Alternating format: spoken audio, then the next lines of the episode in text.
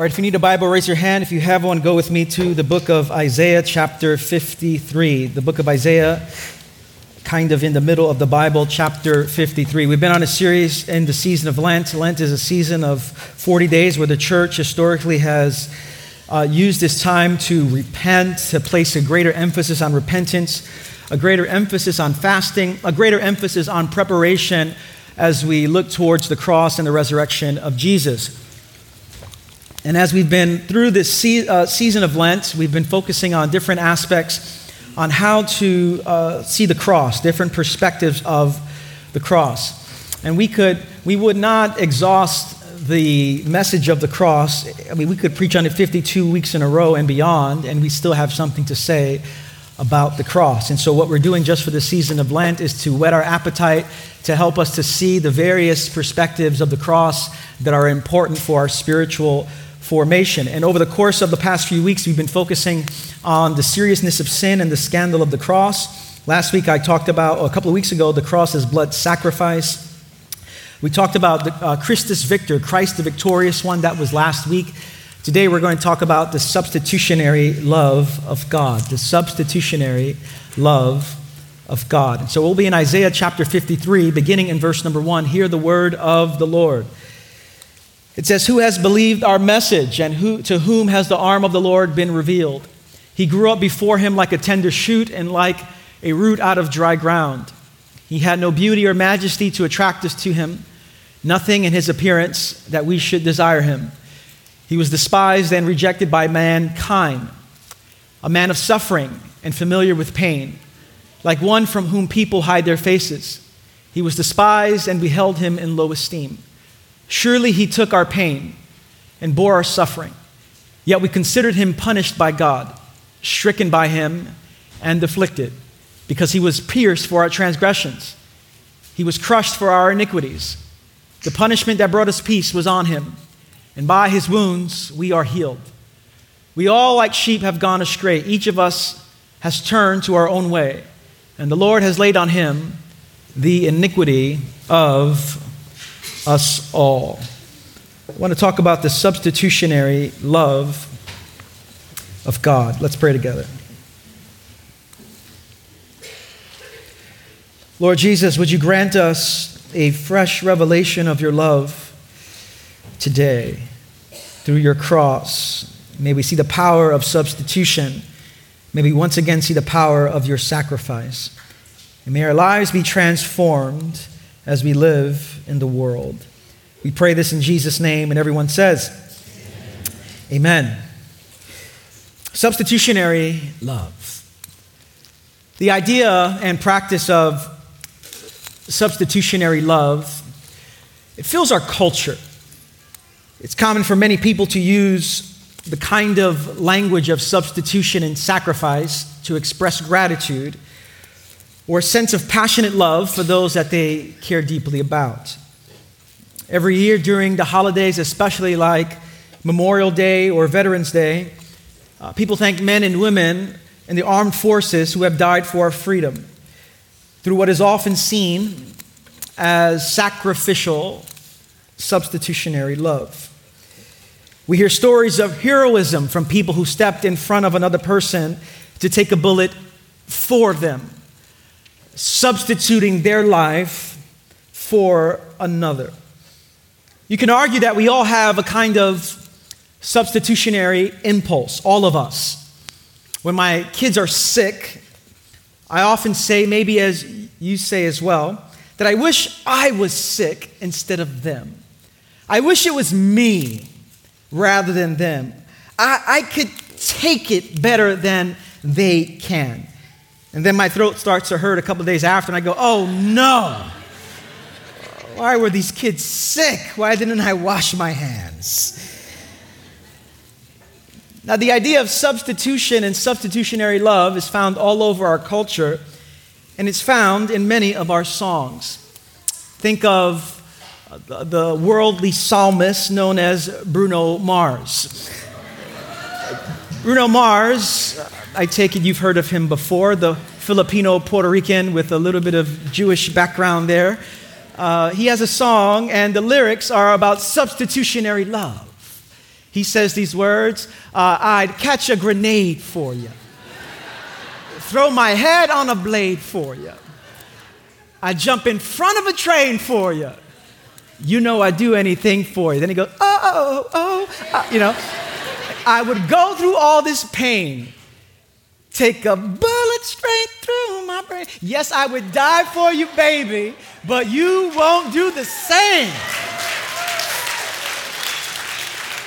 You should see me on karaoke night. I mean, I really go in here. Now, what this sounds, this sounds like a bad relationship, first of all, but, um, but what he's getting at is this idea of substitutionary love. Now, the language of substitutionary love is all over our world, is all over songs, and of course, it's in the Bible. It's one of my favorite theologians, Karl Barth, who said that in his opinion, the most important Greek New Testament word is this small word called uh, hooper. Huper, and it's H U P E R. And he says that word means on behalf of, in behalf of. And he's simply calling our attention to the importance of what is known as the substitutionary love of Jesus. The world is rescued by an act of substitution. Our sins are forgiven by an act of substitution. And what I want to unpack today, very simply for us, is this simple truth that we are rescued by substitutionary love. That we all are rescued individually, and our world is rescued by substitutionary love. And this is the angle of the crucifixion that I want to focus on today. And this is where we come to Isaiah 53. When we pick up in our passage in Isaiah 53, uh, Israel is in exile. They're in Babylon. And it was because of their rebellion. God and Israel had had a covenant together. They agreed to some things. And God said, if you don't agree to the covenant, you're part of the covenant, you're going to go into exile. Your sins are going to punish you, and you are going to go into exile. And so Israel finds itself overtaken by two empires. They're overtaken, first of all, by the Assyrian Empire, and then a few years later, they're overtaken. The Assyrian Empire is overtaken by the Babylonian Empire. And so here Israel is, 500 to 900 miles away in exile, away from their home, under a foreign power far away from their home. 500 miles is the distance from New York City to North Carolina. 900 miles is the distance from New York City to Florida. There's no JetBlue, there's no Amtrak, there's no American Airlines. They are far from their home. They don't know how they're going to get back. And they find themselves under an oppressive power. And so uh, Israel is in uh, exile. And so Isaiah writes a book to the people of God. In the first 40 chapters is Isaiah talking about judgment. He's talking about why they're in this situation. He's talking about uh, the covenant that they fail to live according to. And Isaiah 1 through 40 is consistently God's word of judgment to them. But then there's a shift in Isaiah 40. In Isaiah 40, it goes from judgment to the theme of comfort and deliverance. And God is saying, although you have been judged for your sins, comfort is coming, deliverance is coming. I will be the one to rescue you. And here we find in chapter 53, in this section of comfort and deliverance, one of the more remarkable passages in all of the Bible, and we are introduced to this suffering servant who delivers the people of God. Now, when you look in Isaiah 53, there are two ways to see the suffering servant. The first way to see the suffering servant is the suffering servant is a phrase to describe the nation of Israel as a whole, that the people of God has suffered in a particular way. But beyond it being uh, the, the suffering servant as Israel, prophetically speaking, in light of the New Testament and the revelation of Jesus Christ, we begin to see that the suffering servant in Isaiah 53 is none other talk, not talk, talking about none other than the Messiah talking about none other than Jesus Christ. And so the first way to see it is it's the, it's the nation of Israel. The second way to see it, it's Jesus Christ. And both are true. In its original context, it's speaking about Israel. Prophetically speaking, it's speaking about Jesus Christ. And what we see in Isaiah 53 is that this servant, this suffering servant, is crushed under the weight of sin. Isaiah speaks about this suffering servant. And this suffering servant is one who has experienced the sting of sin, the sting of evil, the one who is crushed by the reality of a sinful world. And the words that are used to describe the life of the suffering servant are important to pay attention to. We see the degradation, we see the extent to which this servant suffers in a substitutionary kind of a way. And so, what we see in, in uh, verse 3 are these words here. Would you mind just uh, moving over to the next slide there? It says, He was despised and rejected. Listen to the words of this suffering servant. Like a man suffering, familiar with pain, like one from whom people hide their faces. He was despised, and we held him in low esteem. He took our pain and he bore our suffering. We, we, when seen through the lens of Jesus, what Isaiah is saying is that the suffering servant has identified profoundly, as profoundly as he could, with the reality of sin and the suffering of people. And so, in short, these words are about identification. Isaiah 53, the first few verses, verses 1 through 3, are about identification. And that's an important word for us to hold on to identification. God identifies with our sin. God identifies with our suffering. God identifies with the evil of the world by being sinned against and fully embracing it in a substitutionary kind of a way. God says, I know what it's like to suffer. I know what it's like to feel the sting of sin and evil. These words are about identification.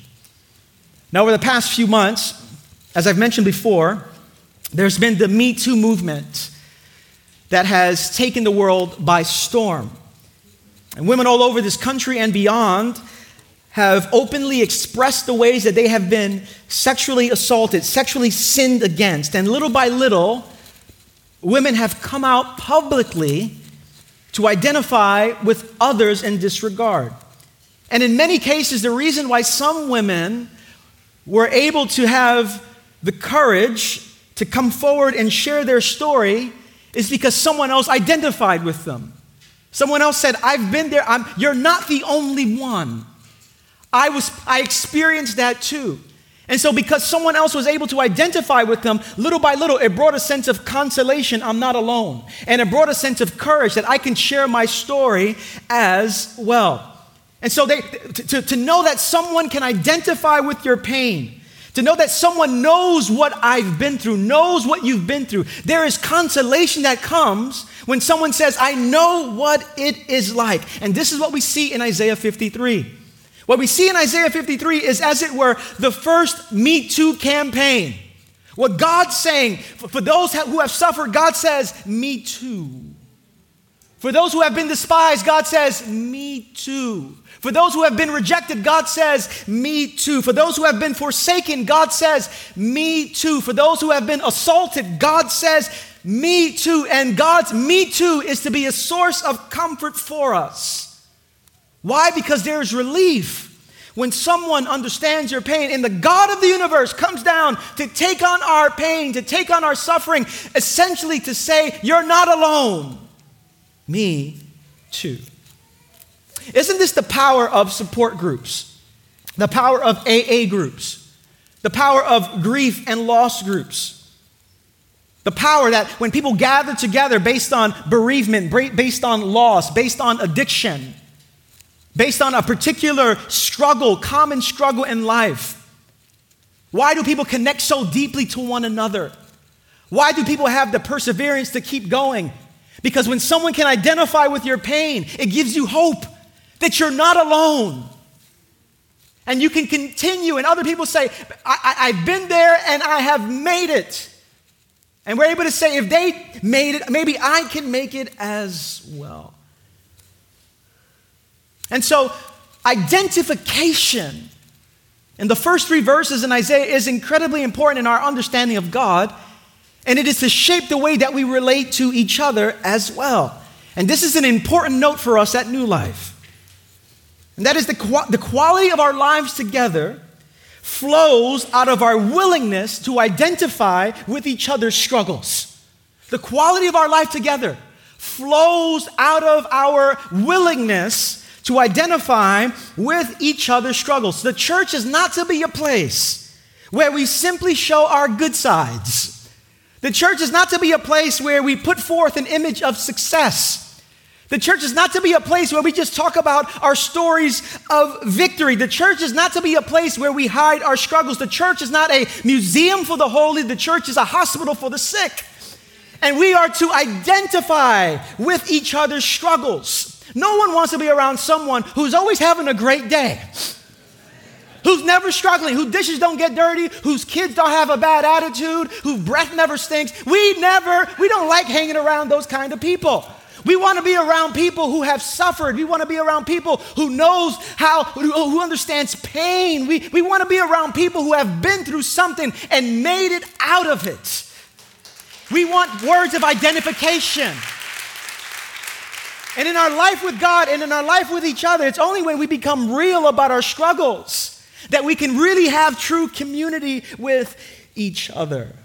And so God says in Isaiah 53, verses 1 through 3, these are language, these are words of identification.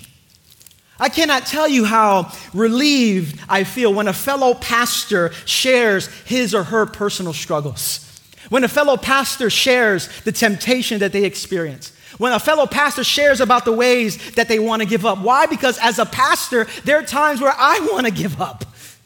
As a pastor, there are times where I am tempted. As a pastor, there are times where I struggle. And when I hear someone, it's not just me. There's a sense of comfort that comes and the strength to endure. And so the suffering servant is one who profoundly enters into the sin of the world, identifying with our pain. Jesus knows your pain and struggles. Jesus identifies profoundly with them. Jesus is with you. And so, whenever you feel rejection, whenever you feel forsaken, whenever you feel like you're suffering, we have a God who's experienced it all. A God who didn't remain up there disconnected from what we experience, a God who's come down to experience everything we have. This is language of identification. But as beautiful as the language of identification is in, in verses 1 through 3, the people of God are still under the weight of sin. Identification only goes so far. You can tell someone, I identify with you, but it doesn't change what I'm facing necessarily. And so the people of God, in verses 1 through 3, hear words of identification, but then they also hear words of substitution.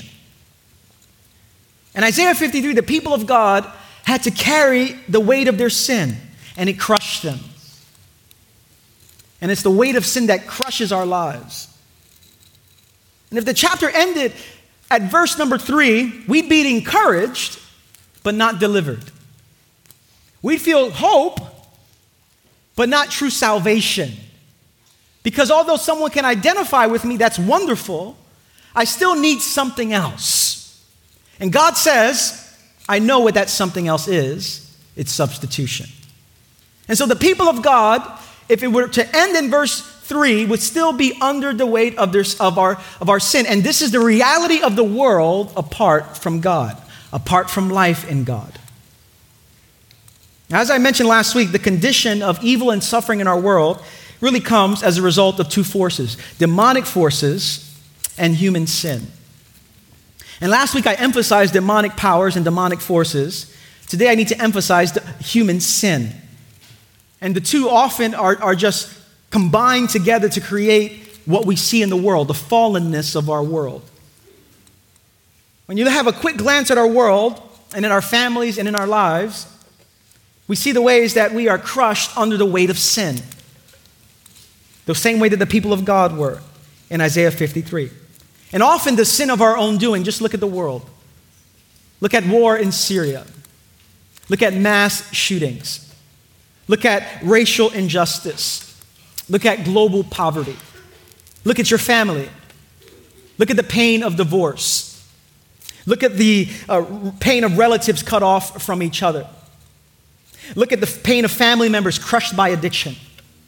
Look at your own life. Look at the ways that you have a nagging sense that your life doesn't matter. The sins that we just can't give up. the anxiety that often springs up on us. We are crushed by the weight of sin, the weight of a fallen world. We are crushed by it. And our lives are in sin apart from life with God. And there's nothing that we can do to get out of it. It was uh, Fleming Rutledge, the great theologian, who's, who's helped me to, to, to broaden my understanding of what it means to be in sin to be crushed by the weight of sin, to be in sin. Typically, when church people hear, Are you in sin? it's usually focused on sexual sin. Are you, you're in sin, sexual sin. And, but, but to be in sin is much more broader than a, a, minor application of that. And she's helped me to see the condition, the deep condition of our lives apart from God. And this is what she says. I want you to just to, to hold on to uh, this full passage here. She says, to be in sin, biblically speaking, means more, something more than wrongdoing. It means being catastrophically separated from the eternal love of God. It means to be on the other side of an impassable barrier of exclusion from God's heavenly banquet. It means to be helplessly trapped inside one, one's own worst self, miserably aware of the chasm between the way we are and the way God intends us to be. It means the continuation of the reign of greed, cruelty, rapacity, that is aggressive greed, and violence throughout the world. And the biggest cost of sin is death. It's what comes from it death, alienation, separation. The penalty of, of sin is alienation from God. And here's the thing no matter how hard we try, we can't get out of it ourselves. No amount of self effort will get us out of this situation ourselves. We need a power outside of ourselves to rescue us from it. Here's a, a simple and acute way to understand this I love playpens. I love playpens. I love putting my children when they were young in playpens. Just a, it's just a wonderful, wonderful. I wish I could do it today. I, my daughter's eight, my son. I just big playpens. Get in, I, I guess that's prison, but you know, just get in there and don't come out. And one of the things, I, I, found a picture of my son Nathan when he was about a year and a half or so, him licking the playpen there. He's trying to get out, and he's in there. Don't move, you can't get out. And he's just, he's just in there. He's in the playpen. Now, he's too short at this point. He's not strong enough at this point. He can't get out of the playpen in his own strength. He needs someone else to pick him up out of the playpen, a place what he would consider sin because he wants to get out of it. He, would, he needs someone else to pick him up out of it. Now, this is certainly an adorable way to talk about evil and wickedness and sin in the world, but hold on to the metaphor. We find ourselves often in kind of the playpen of sin. We are stuck in it, and we cannot get out on our own. There's no amount of strength, there's no amount of education, there's no amount of money, there's no amount of achievements that will get us out of the state of sin that we find ourselves in. We need a power outside of ourselves. And this is why verse 4 is so important because God says, I will not just identify with you, I will substitute my life for you. I will not just say, I know what it feels like, I will raise you up out of the sin that holds you in bondage. And so in verse 4, it says these words Surely he took up our pain, he bore our suffering. Listen to the language of substitution. Yet we considered him punished by God, stricken by him, and afflicted. But he was pierced for our transgressions, he was crushed for our iniquities. The punishment that brought us peace was on him, and by his wounds we are healed. The language moves from identification to substitution. And we need God's substitutionary love. We need to be taken out of the playpen of sin, as it were. We're not smart enough. We're not strong enough.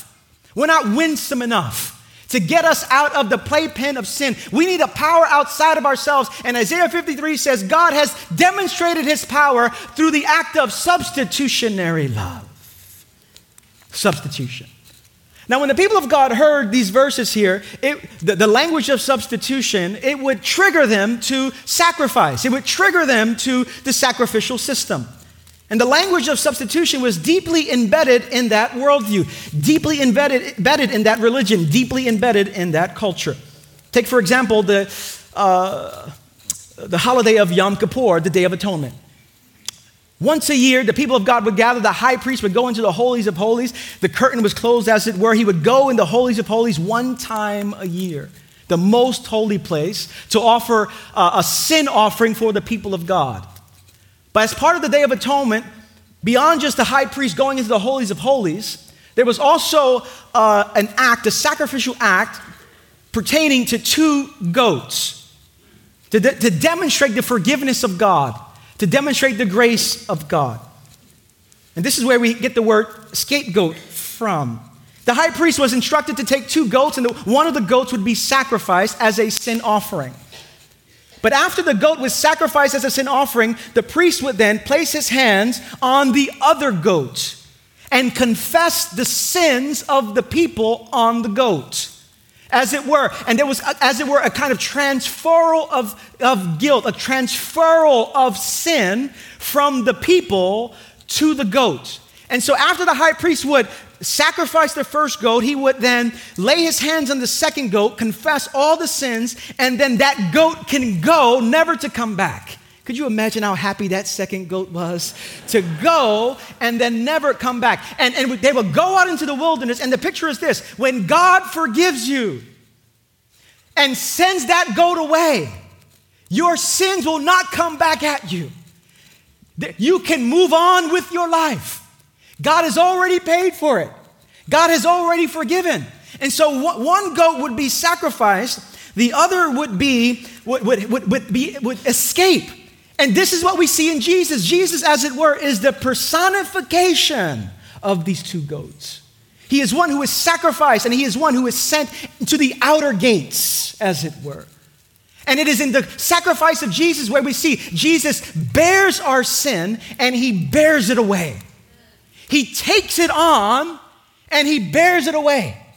And he never to be seen again. Listen to this your past sin, your present sin, your future sin. Here, brothers and sisters, hear this. He bears it on his body and he bears it away. This is what Christ does. He is the personification of these two goats. And the cross essentially says it should have been us, but in love, it was him. The substitutionary love of God. Why? Because the wages of sin is death.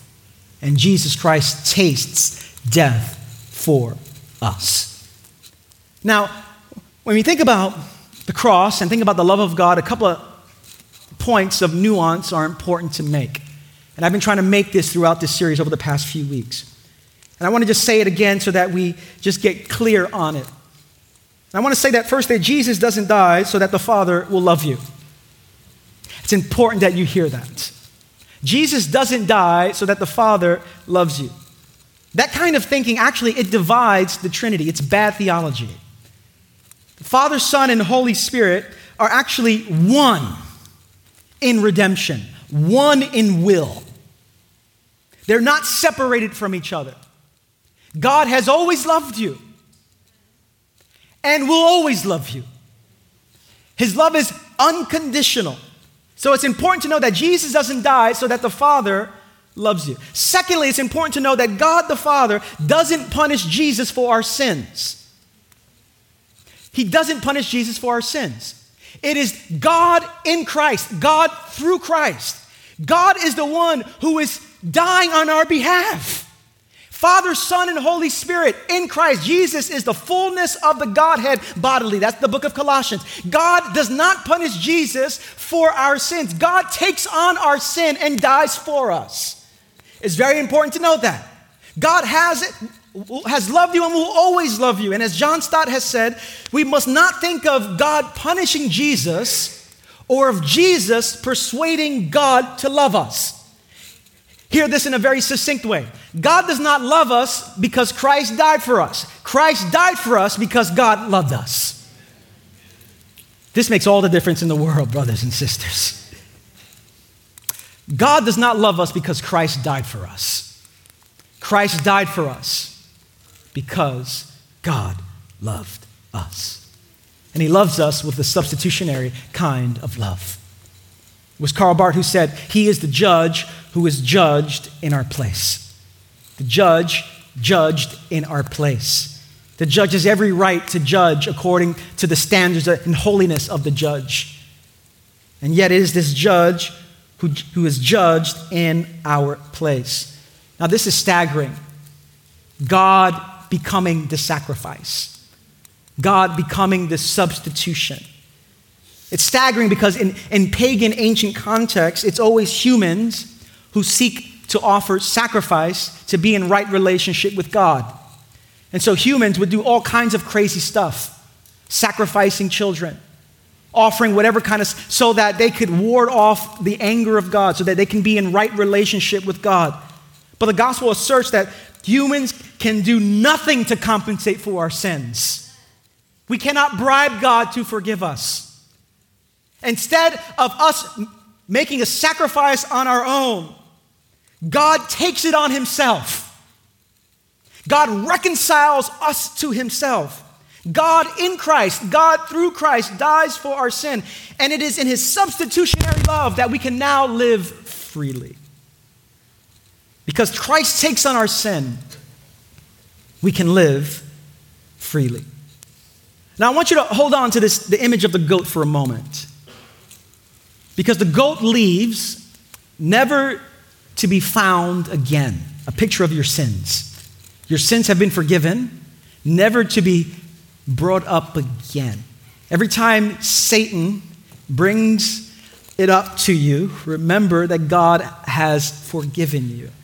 Here's a, here's a simple way of holding on to this. Back in the last century, there was a guy named Elvis. You know of him, yes? And there's a phrase that about Elvis um, that whenever he finished a performance, the announcer would say these words Elvis has left the building. And it was a phrase that was used by public announcers that after he would perform a concert in order to disperse audiences from staying because they thought he was going to come back again to do an encore. They would stay there waiting for him. And the guy would say, Listen, Elvis has left the building. Move on with your lives. Don't stay here any longer. He's not coming back. Elvis has left the building. Now, in a similar but different way, God is saying to us through the image of the goat listen, the goat has left the building. You can stay around here if you like. You can stay stuck here if you like.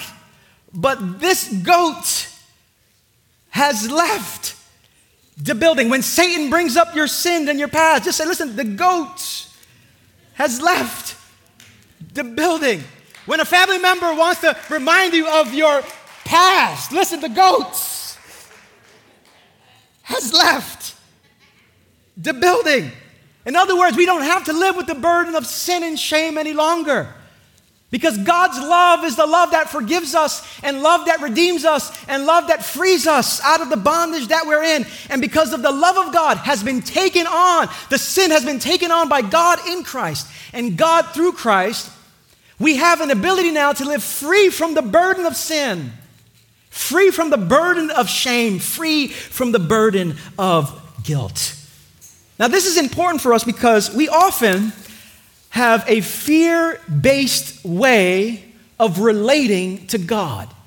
And it comes up very subconsciously in us, especially when we experience suffering, especially when we experience setback, especially when things don't go our way.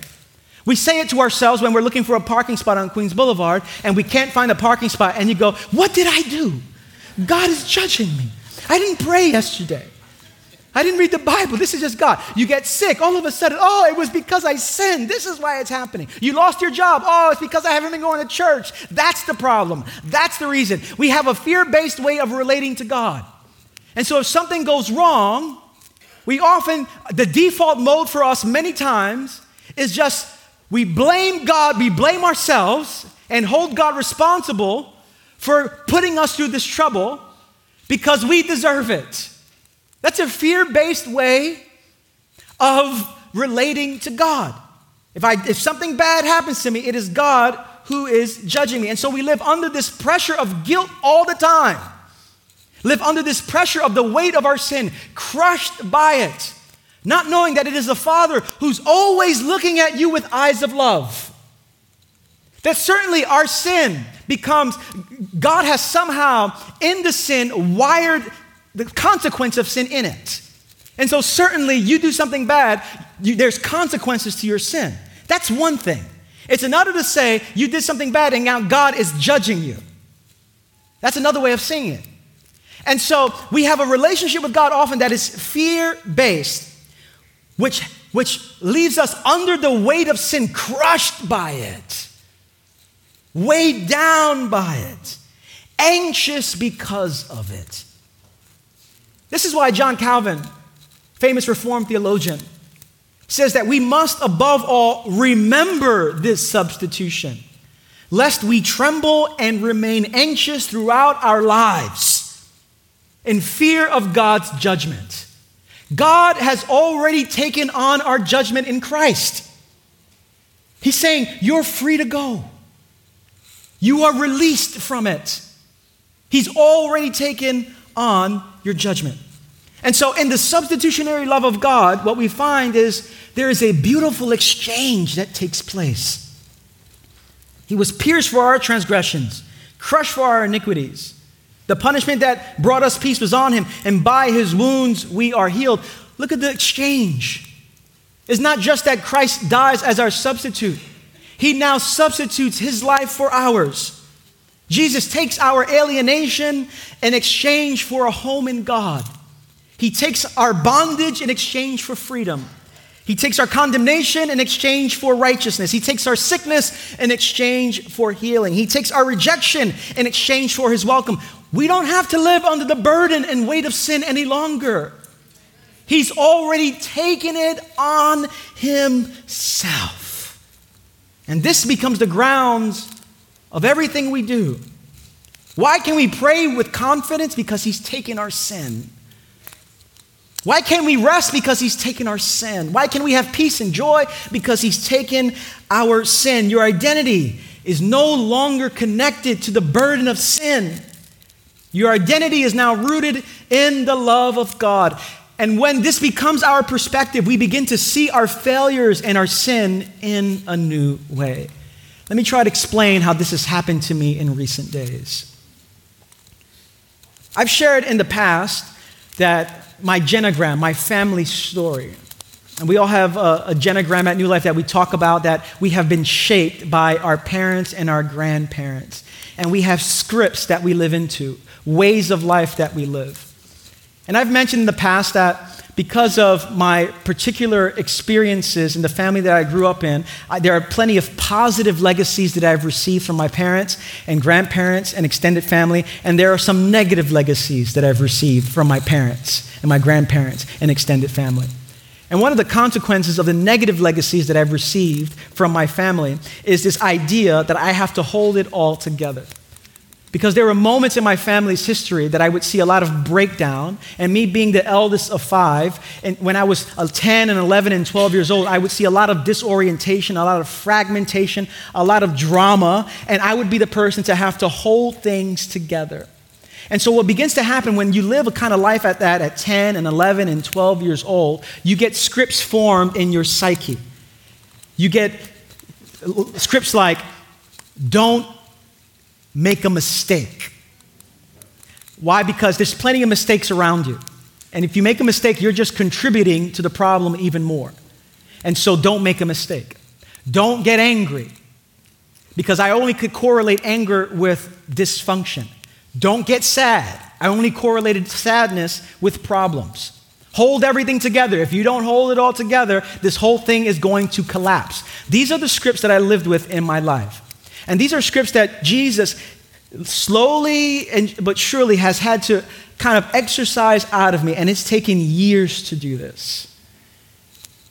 In the past few months, there have been moments where a failure was just apparent to me. I made a mistake. As a pastor, I made a wrong decision. Someone is uh, confronting me about an error that I made, a weakness of mine, an area where I don't have it all together. And instead of just saying, you know what, thank you, I really appreciate that, I'm going to learn from it. That's a really mature way of responding to it. Instead, what begins to happen is on the outside, I say that, but on the inside, I have my own story. And what begins to happen is I go into what's called a pit. And I've named it that. Once a month, I, see a therapist as part of my spiritual formation. And I was working with my therapist on whenever I experience weakness and whenever I experience failure, whenever something is highlighted that I made a mistake, I go down this hole. He said, let's call it, let's call it the pit. I go down a pit. It's just a bad place where I have thoughts about myself, where I've accomplished a whole lot of things here, but I can't focus on what I've accomplished. All I can think about is the ways that I've messed up, and the ways that I've sinned, and the ways that of my weaknesses, and how people perceive me and how I perceive myself.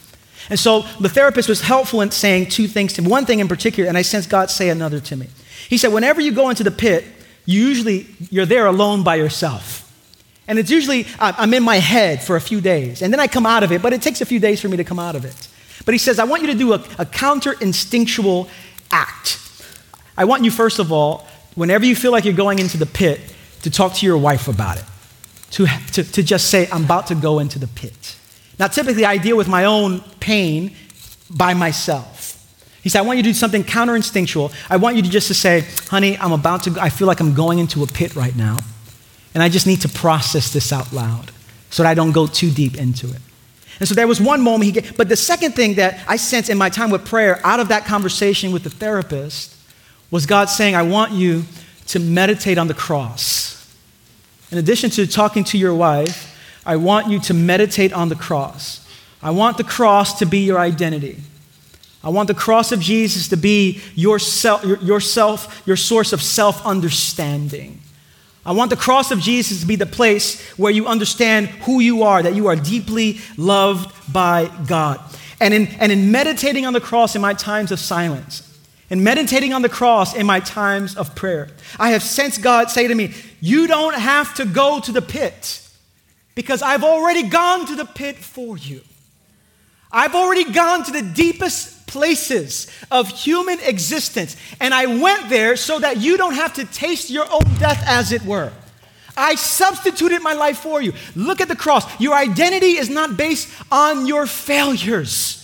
Your identity is not based on your mistakes. Your identity is not based on your sin. There is a new identity that you have. I went to the pit so that you don't have to go to the pit. And this is God's word to all of us today. When we wallow in our sin, when we wallow in our weaknesses, when we wallow in our mistakes, God is saying, I have gone to the deepest and darkest places of sin so that you don't have to go there as well. See how much I love you. Look at the cross.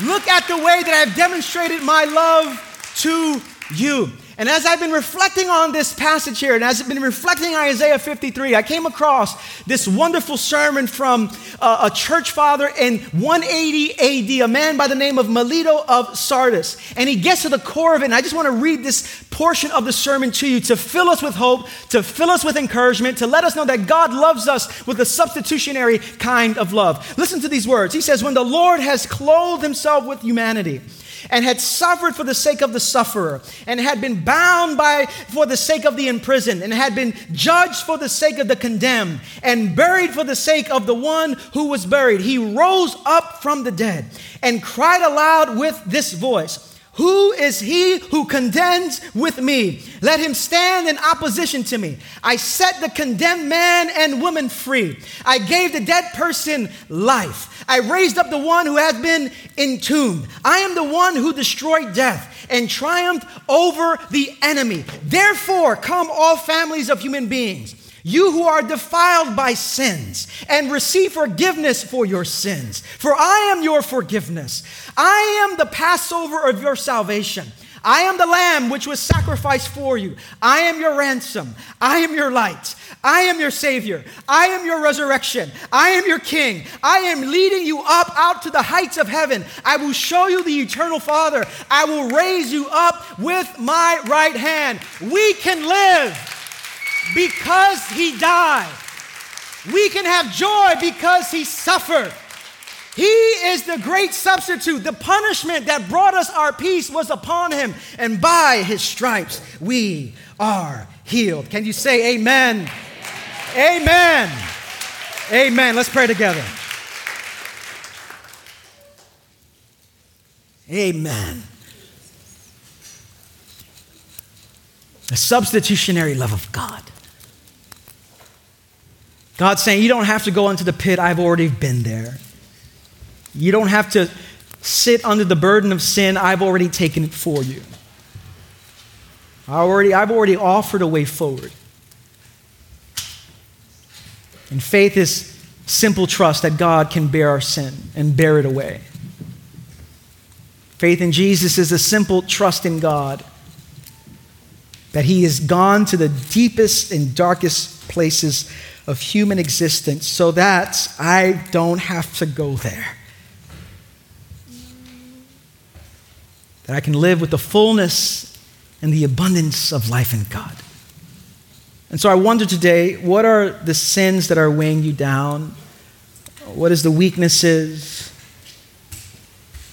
that have you captive? We are invited to live a life of joy and peace because of what Jesus Christ has done for us in his substitutionary love. What's the shame that's holding you back? What's the sin that's kept you stuck? God loves you with a substitutionary kind of love. Lord Jesus, when we look at the cross, we see the horror and the beauty. The extent to which you've gone to give us life. And Lord, the simple invitation is for us to receive that life to rejoice in what you've done, that you carry our sins, you bear our sins, and you bear it away. And so, Lord Jesus, give us a fresh revelation of your grace in the deepest part of our being. May we see ourselves differently, see you differently, see ourselves as one, one's loved by God. And may that change the way we live in the world. We sing to you now words of worship and praise and of gratitude. And we pray this in Jesus' name. And everyone said, Let's all stand, let's sing together.